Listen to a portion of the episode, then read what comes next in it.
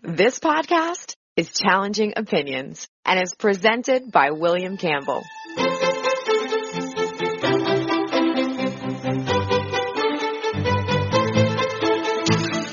Thank you for downloading the Challenging Opinions podcast for May 28th, 2018. Muslims are frequently accused by some of not being able to integrate with enlightened Western values. In this podcast, I talk to a Muslim campaigner who is working to promote progressive values in the West and in the Islamic world.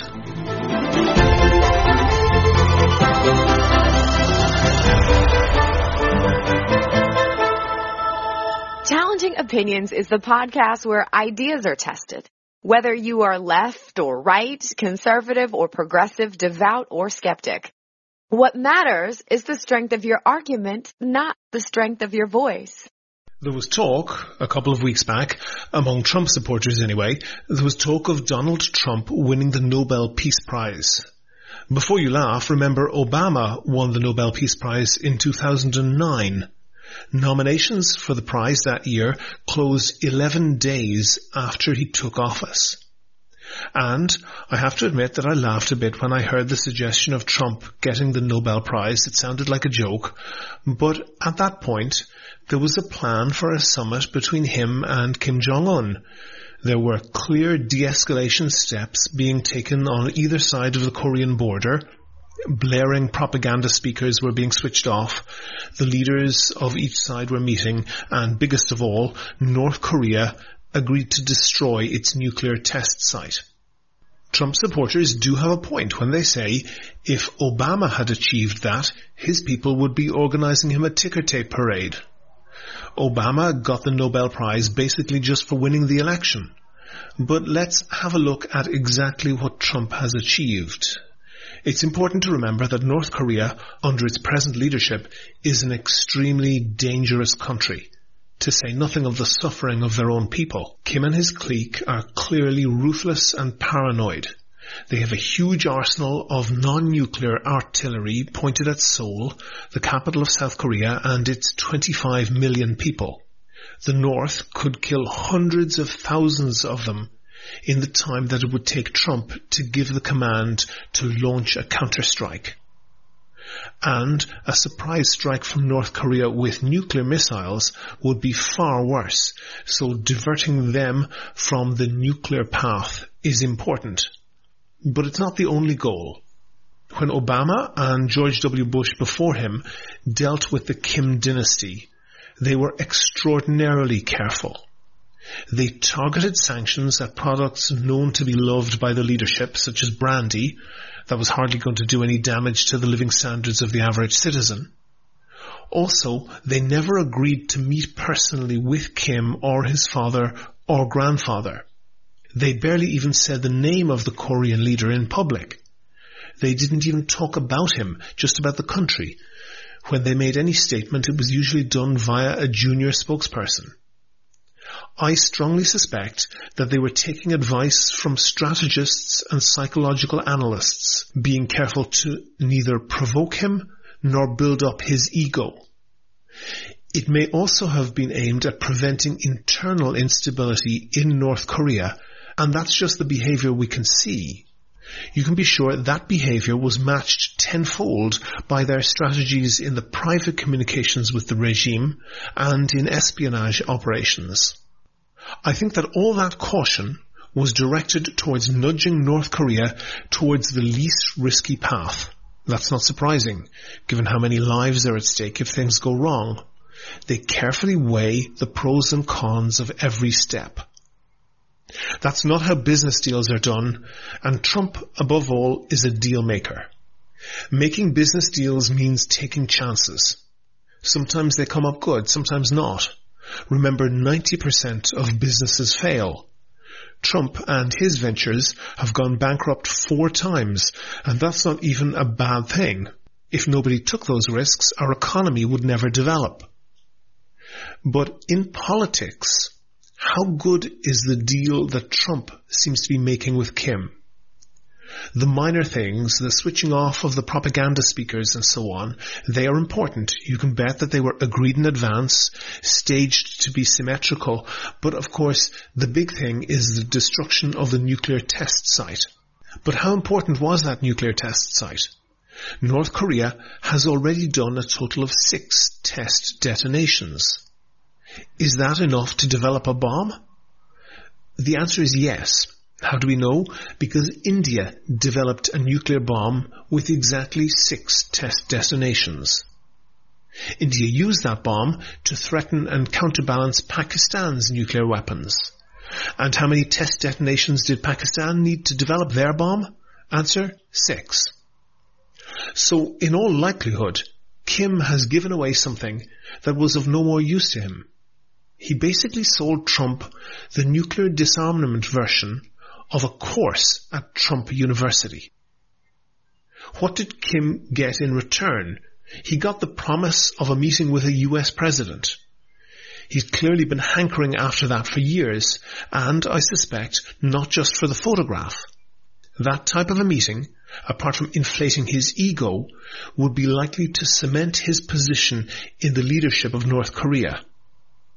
He's not now going to get that meeting, I think, but Kim did get the US president talking and tweeting about him non-stop, which is something that's clearly important to him. Is that a good thing? I don't know, but I suspect there's a room full of analysts in the Pentagon or in the CIA or in the State Department or in all three whose job is to analyze if that makes the world a safer or more dangerous place. That meeting now seems to be cancelled Perhaps because those analysts or their bosses came banging on the Oval Office door to tell Trump to knock it off. I'm not totally condemning a new approach here. Previous US policy in Korea has prevented war, but it hasn't prevented an arms race, and it certainly hasn't produced a softening in the crazy regime in Pyongyang. But you can't transfer all business skills to politics. I'm not sure that Trump has the bandwidth or concentration for the amount of detail that exists in the Korea situation. Risk taking in international affairs is a different thing to risk taking in business. The stakes are of a different order of magnitude. When businessmen make bad deals, money is lost. When statesmen make bad deals, lives are lost. Maybe even wars are lost. Do you agree? Do you disagree? If you want your point of view heard, email podcast at challengingopinions.com and say what you think. On the line now, I have Ani Zonneveld. She's the founder of the organization Muslims for Progressive Values. Ani, a lot of times we hear different commentators saying, where are the moderate Muslims? Is that you? Uh, even the term moderate is not good enough for us. No, we are progressive. Tell me what that means to you. Well, for us, it is um, about uh, being um, advocating for an Islam that is rooted in social justice mm-hmm. and and and on human rights issues. Um, because we believe that Islam is inherently, Quran is inherently progressive upon its revelation. It was revealed in a society that was rife with, um, um, you know, brutal uh, tribalism, violence, mm-hmm. misogyny, slavery, um, and so therefore we feel that um, the Quran itself addresses social justice of the day, and so we in the 21st century should be addressing those uh, social justice issues in the context of the 21st century. Okay, a and lot of so, a lot of critics of um, Islam, yeah. often coming from a Christian background, when you point out some pretty horrific um, Old Testament uh, verses in the Bible, say, ah, yes, but that's just inspired by God. The Muslims hold that the Quran is the actual word of God, final and perfect, dictated to Allah. There's not much wriggle room there, is there? Um, uh, no, if you're going to be uh, um, a literal uh, reader of the Quran, uh, mm-hmm. of course there's not much room there. But the fact is, the critics of Islam are themselves bastardizing the interpretation of the Quran. They're basically the same critics are, in my view, no better uh, than the radical Muslims.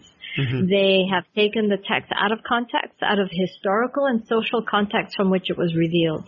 Mm-hmm. And so when you take a passage that is violent and it says, and, and you know, swipe their neck and what have you, mm-hmm. um, yeah, sure, but that was in a particular context of the war that Prophet Muhammad was in at that time with a particular Jewish tribe at that time. Mm-hmm. But there are other passages after that, like a few sentences down the line from the same verse that says, but if they extend a hand in peace, then peace is preferred. But, you know, the, the, radical Muslims conveniently leave that out, and the the critics of Islam conveniently borrow that, cut and paste, and leave that out as well. And so for me, I see no difference between those um, those critiques of Islam who intentionally uh, just um, kowtow, intentionally borrow from radical Muslims themselves.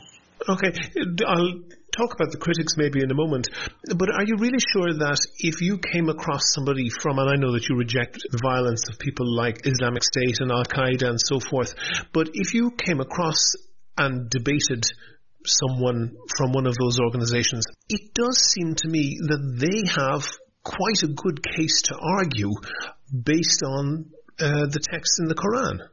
They have a very good case to argue because it's not just ISIS, it's not just Al Qaeda, it is Saudi Arabia, it is Al Azhar University of Cairo, which mm-hmm. is the Sunni institution of uh, of Islam, and I can go on and on and on. I mean, we've done studies and compared the human rights abuses uh, between ISIS, Al Qaeda in mm-hmm. one column, the Muslim majority uh, countries that are, are, inspired by Sharia in the second column, mm-hmm. really, it's just a cut and paste job. Um, there's really what, not that. What you're saying, what you're saying is maybe Saudi Arabia and other um, Muslim fundamentalist countries are no better. You're not excusing them. Yes. You're saying they're equally no, bad. Yes. And so um, I, I'm no ally of them. I'm not going to defend them at all. As a matter of fact, they are the root of the problem. And um, the only difference between Al Qaeda, ISIS, and those Muslim countries that um, that are fundamentalist and radical in their own way is the degree of punishment. Now, if let's take, for example, um, uh, uh, the issue of apostasy. Mm-hmm. In ISIS, they chop your head off. In Iran, they chop their head off. Yeah. In Saudi Arabia, they do the same. Okay. So for, for people who don't who don't know it, apostasy essentially means leaving Islam. If you were not born a Muslim, that's one thing. But somebody who is born a Muslim and then decides to either become an atheist or change their religion, that's viewed as a very serious crime and punished with death. Yes, but this is the this is the doozy. This is the beautiful part of it, and this is why the work that we do is really relevant. Mm-hmm. As a faith-based uh, human rights organization, the Quran literally says there is no compulsion in faith. Mm-hmm. And that means that if you born Muslim and you decide to leave Islam, you decide to not believe in a God and what have you, there is no earthly punishment for that decision. You have literally free will to decide what faith or non-faith you want to follow in your path, in, in your life. And the fact that the Muslim countries have punishment, whether it be by death, whether it be by sentencing, fines, um, ostracized by the society, it doesn't matter. All these forms and di- different degrees of punishment mm-hmm. actually um, com- conflicts with the teaching of the Quran. So that's one. Number two. Um, um, are you sure? April what do you mean? I'm sure. Of course, I'm sure. are, are, so when and I've heard both of them say it, um, Richard Dawkins and Sam Harris, but also others say that in the Quran the penalty for apostasy is death.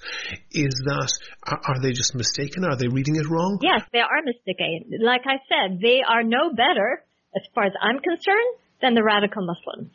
Oh, oh, hold on for a second. That's that's the terrible slight. Um, yes, Sam, it is. Sam, no, hold on. Sam, Sam, I, Sam Harris. Sam Harris. No, no. Sam Harris and Richard Dawkins have never murdered anybody. I understand that. That what I'm saying is that they're subs, they're subscri- them subscribing to the same ideology of the radical Muslims and the Saudis make them equally, uh, that make them complicit to this issue. I am a defender of human rights. I defend anybody to believe or not believe. I don't care. Mm-hmm. And particularly in the Muslim world, we are we are known for our defense of Muslims, the defend, defending Muslims who leave Islam, whether it be Raif Badawi, whether it Walid Abu Khair sitting in jail in Saudi Arabia, whether mm-hmm. Mkhaitir in Mauritania. These are people that we defend and speak up for in the name of Islam that they have their right to leave Islam to express however they want as a Muslim.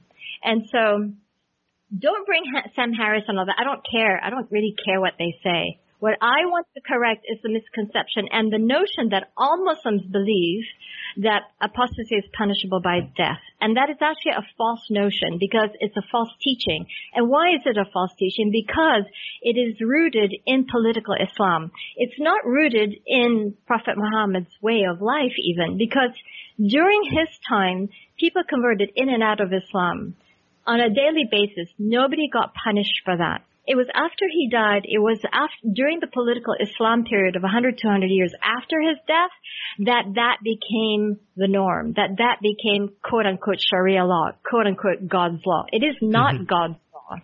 And so there is a misconception and a wrong teaching and a wrong belief system that Sharia is the same as Sharia law, which is not. Sharia is a path, a guidance in the Quran. Sharia law is a man-made construct, 100% man-made construct. So this issue of punishment of apostates is Sharia law, is a man-made construct, and it is totally political. So what I was about to say is that April last year, the Moroccan religious authorities, the highest religious authority in Morocco, came down with a decision. Yes, apostasy has nothing to do with Islam, it is a political tool. They actually made that decision. Now the most, the saddest part about it mm-hmm. is that you would have to be really in tune with this issue in the Muslim world for you to even notice that this, the Moroccan religious authority came down with this decision because it was an earthquake uh, decision, a, a, phenomenal shift in theology. Just, and just yet, clarify exactly. So Morocco is a Muslim country on the west coast of Africa. Exactly what authority does this uh, uh, court have? It is the highest religious authority of the country. And they decided they, exactly what? So they decided that apostasy, uh, the punishment, death for apostate has nothing to do with Islam, but is a political tool, mm-hmm. which is our position, which is what we've been saying for 10 years. Mm-hmm. And the fact that the highest religious authority of a Muslim country came down with the same decision is really earth shattering. Mm-hmm. And, but the sad thing is that nobody heard about it because it, they were silenced. They were silenced by the more radical, by the more conservative Muslim governments like Saudi Arabia. Um, you're obviously a nice person and you clearly have human rights values at heart and you founded, as you call it, a, a human rights organization. Are you ever disappointed that you don't seem to have much traction in the Muslim world? Um, well, I actually don't agree with that statement because we have just formed a global progressive Muslim organization called Alliance of Inclusive Muslims, and it is made up of 13 organizations and scholars of Islam. Mm-hmm. And it was founded in Tunisia last year in October. And we are registered as a human rights association in Geneva. Mm-hmm. And our whole purpose and intention is to challenge the Muslim majority countries as civil societies defenders of human rights in the Muslim world. But, you know, our association is is our Alliance of Inclusive Muslim is a young organization, but there are a lot of Muslims who are really sick and tired of the status quo. If you are going to define Islam by the state definition of mm. what Islam is, then that's the problem. Um, because in the Muslim world, there is no freedom to express your religious or non-religious um, um, as, religious stance as an individual. So what, is, is what you're saying is what you're saying that you shouldn't look at the stance of Muslim governments to understand the position of the people. Correct. And this is this is the problem with the media. This is the problem with member states. Western states, mm-hmm. they always look at the conservative governments as the legitimate ones. They always look at conservative Muslims in the West as the legitimate ones. That's what they like to show off. And it's, it's really appalling because the Western governments themselves are guilty of promoting this radical Islam themselves. And at the expense of Muslims, those, it's the Muslims on the ground that are killed, are tortured by the Muslim governments, right? Mm-hmm. And so, um, so we need to really reflect on the framing of the question or assumptions that Muslims are really simple and and monolithic because that's not what we are at all. And the fact that a lot of Muslims are actually coming to us as an American organization wanting to join the the, the movement of progressive Muslims, mm-hmm. this is a really good sign. I mean, the, the Muslim world is imploding, mm-hmm. and you know when people talk about all these mullahs talk about oh Islam is a religion of peace. I'm like, yeah, really? Seriously? What's so peaceful about the Muslim world right now? And it is because of their, their theology of hate, of intolerance, of discrimination, of unjust uh, systems, and that's why the Muslim world is imploding. But they are the root of the problem. These scholars of Islam, these um, these mullahs are the ones that are perpetuating this political Islam. So are, you, are you sure? Are you sure? Because uh, one thing, I mean, it is notable, and a lot of people have pointed out that you don't have to go back too many centuries in Europe to find attitudes and practices that would seem uh, not out of place in Iran or Saudi Arabia today.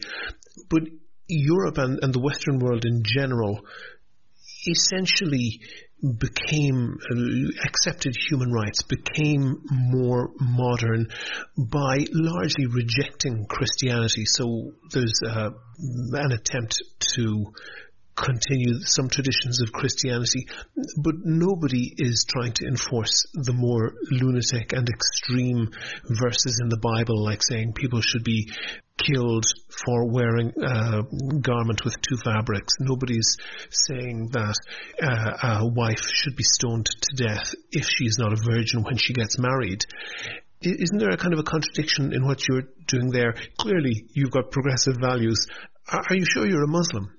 Yeah, I am a Muslim because of of because of the values that the Quran promotes. Mm-hmm. I wouldn't be otherwise.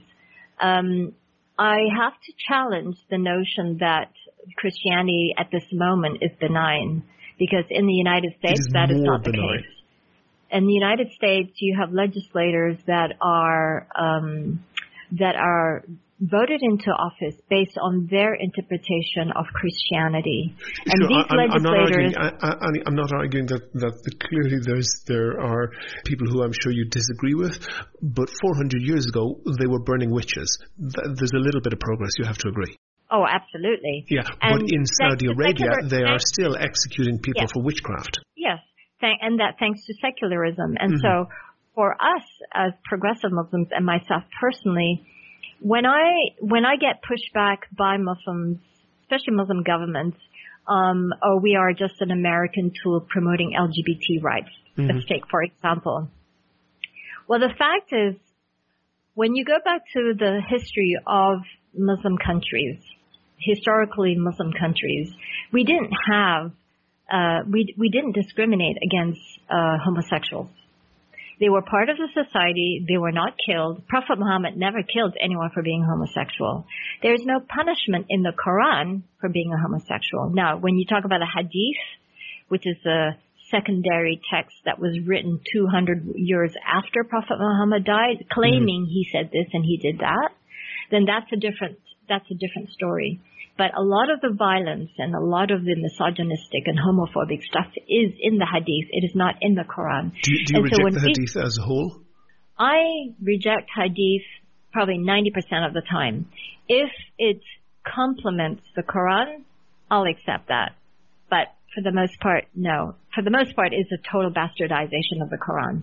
And so when I push back against Muslim majority countries, say, oh, you're just an American tool on homosexuality and LGBT rights. So I say, mm-hmm. well, go back to your own history and tell me how was what was uh, how was the treatment of homosexuals in your Arab country, in your African country before colonization, and and that that's where the conversation ends. Because they cannot argue back against the fact that we did not have criminalization of homosexuals before colonization. And that's history. That's in the books. You mentioned, obviously, there are dictatorial governments in many uh, Muslim countries. There are very few Islamic countries that have anything like a high quality democracy or indeed any democracy at all. Why is it that lack of respect for human rights, lack of democracy, and Islam seem to go hand in hand? There is one country that is, and I'm very hopeful will be the the example of the Muslim world, and that would be Tunisia. Tunisia is secular. It is a Muslim country, but still secular, and its human rights is has is way ahead of the Muslim world, but it has also been way ahead of the Europeans for a long time at some point. So they've had abortion rights for women and voting rights for women long before the Europeans did. They have um, now passed a law, uh, lifted against the sanctions against Muslim women marrying non-Muslim men, mm-hmm. and now they are visiting the issue of equal inheritance between Muslim uh, between women and men, and so um, they have freedom of religion and belief, freedom of conscience as part of their constitution. Um, so they have tremendous human rights laws in the books. The difference is that roll, roll back there, uh, Ani. Ani, you said that they have tremendous uh, human rights laws, and they're almost getting around to treating men and women equally for inheritance laws. That doesn't seem to be a great boast. That is the only the issue of inheritance has been the only one that has been stuck um, in the seventh century. But everything else has been really forward thinking, including abolishing of slavery. Tunisia abolished slavery before the United States did. Um, and so we are talking about a Muslim country that has been very forward thinking on gender issues. Um, way ahead of not just the Muslim country, but even the European countries. The only issue that has been really sticking point is the issue of inheritance. Mm-hmm. And there is tremendous resistance to that because, well, you know, you're talking about money, you're talking about property rights, you're talking about re- really empowering women. If you give women that financial, um, uh, purse strings, then you are really giving women absolute rights. Now, the argument for equal inheritance for women within the context of Islam is really quite easy. Because when the Quran was revealed, women for the most part did not work, were basically properties of men. And um, so the revelation of the Quran said, well, women are entitled to however many percent, depending percentage, depending on what's left and how many male relatives you have, because men were the caretakers, were. Mm-hmm. Now, if it is, if the Quran is supposed to be about justice, is it supposed to be about peace as all these mullahs claim? Well, you cannot have peace if there's no justice. And the justice thing is to do is to give women equal rights because women are the caretakers. Women are the breadwinners. Women in some instances in, in Morocco are more than 20% uh, are the sole breadwinners. If the Quran is giving men these um, these um, extra percentages of inheritance because they are the sole breadwinners, well, let's use that as the, the same basis to argue for inheritance, uh, equal inheritance for women. And so this, you understand, and it makes sense. And so theologians, theologians can't really argue against that because we're what other theologians, progressive Muslim theologians, are saying. No, this is about justice. If you say Quran is about justice, well, let's do this. And the, the radical Muslims, theologians, can't argue against that. Okay, let me let me move on to um, a different topic. You'll be aware, I'm sure, that many people, particularly on the right, either are afraid or are enthusiastic to stir up fear of Muslim immigration into the West, into the United States, into Europe. And I'm looking at one survey which was carried out by Channel 4 Television in the uh, in the UK, which is quite a left-wing um, TV channel, and they did a professional uh, opinion survey of Muslims in the UK. And the results on that are really uh, hair raising. So, for example, a large majority of Muslims said that uh, homosexuality should be illegal. a large majority said that wives should obey their husbands, and a large proportion also uh, agreed that it was acceptable for British Muslims to have more than one wife. That doesn't. how do you react to that? And in particular, how do you react to the fears of people on the right who, who say who, who say they're afraid of Muslim immigration bringing in regressive values into the West?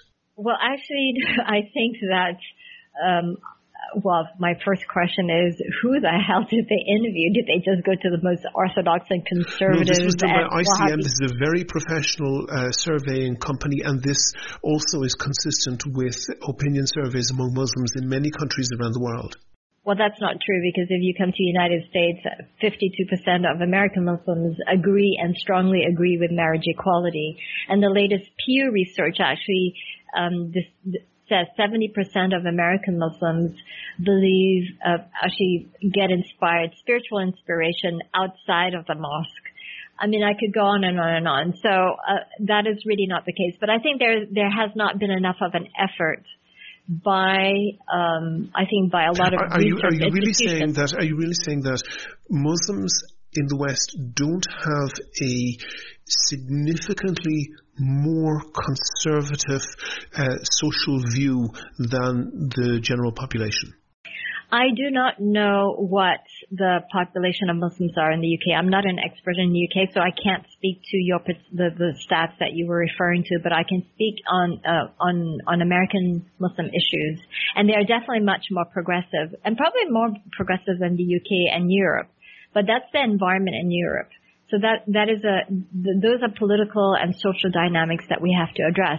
Number one. Number two. Well, well let, let, me let me give you a hard no, one. On, no, no, wait, wait, just, just, well, let me get, throw wait, out one more figure just to to um, to put it in context because something that is very difficult to disguise.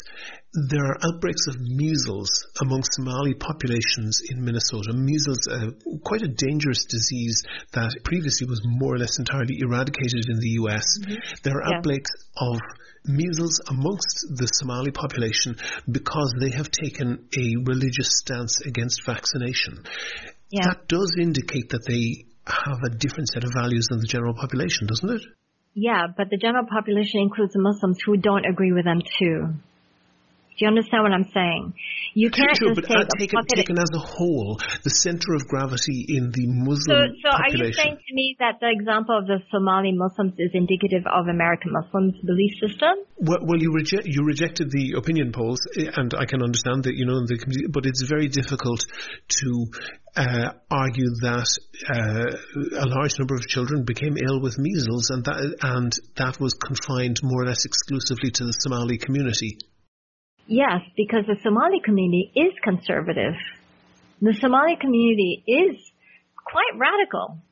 And so they are insulated and they are, a, they self-segregate themselves, mm-hmm. but they don't represent uh, the American Muslim population. And that is what I'm saying. If you're going to use the Somali as an example of American Muslims, well, that is, that is misguided. And the thing that I have a problem with the media Mm-hmm. And with research institutions, even with the Pew one that came out recently, mm-hmm. despite the statistics, the statistics showing that American Muslims are progressive, as even in some sense more progressive than evangelical Christians. This is this is uh, documented. There, they did a documentary around the results that they have, un, you know, discovered. Mm-hmm. And even in this documentary that they put together, they interviewed probably like about eight Muslims, and all seven of them were conservative, and only one was absolute liberal progressive. And and and even in their own documentation, video documentation, they did not visually represent their own studies. This is the problem with media, and this is the problem with research institutions if I'm, if, if they're going to, my question is, where do you go to find a progressive Muslim? Where? Well, to you, I would guess.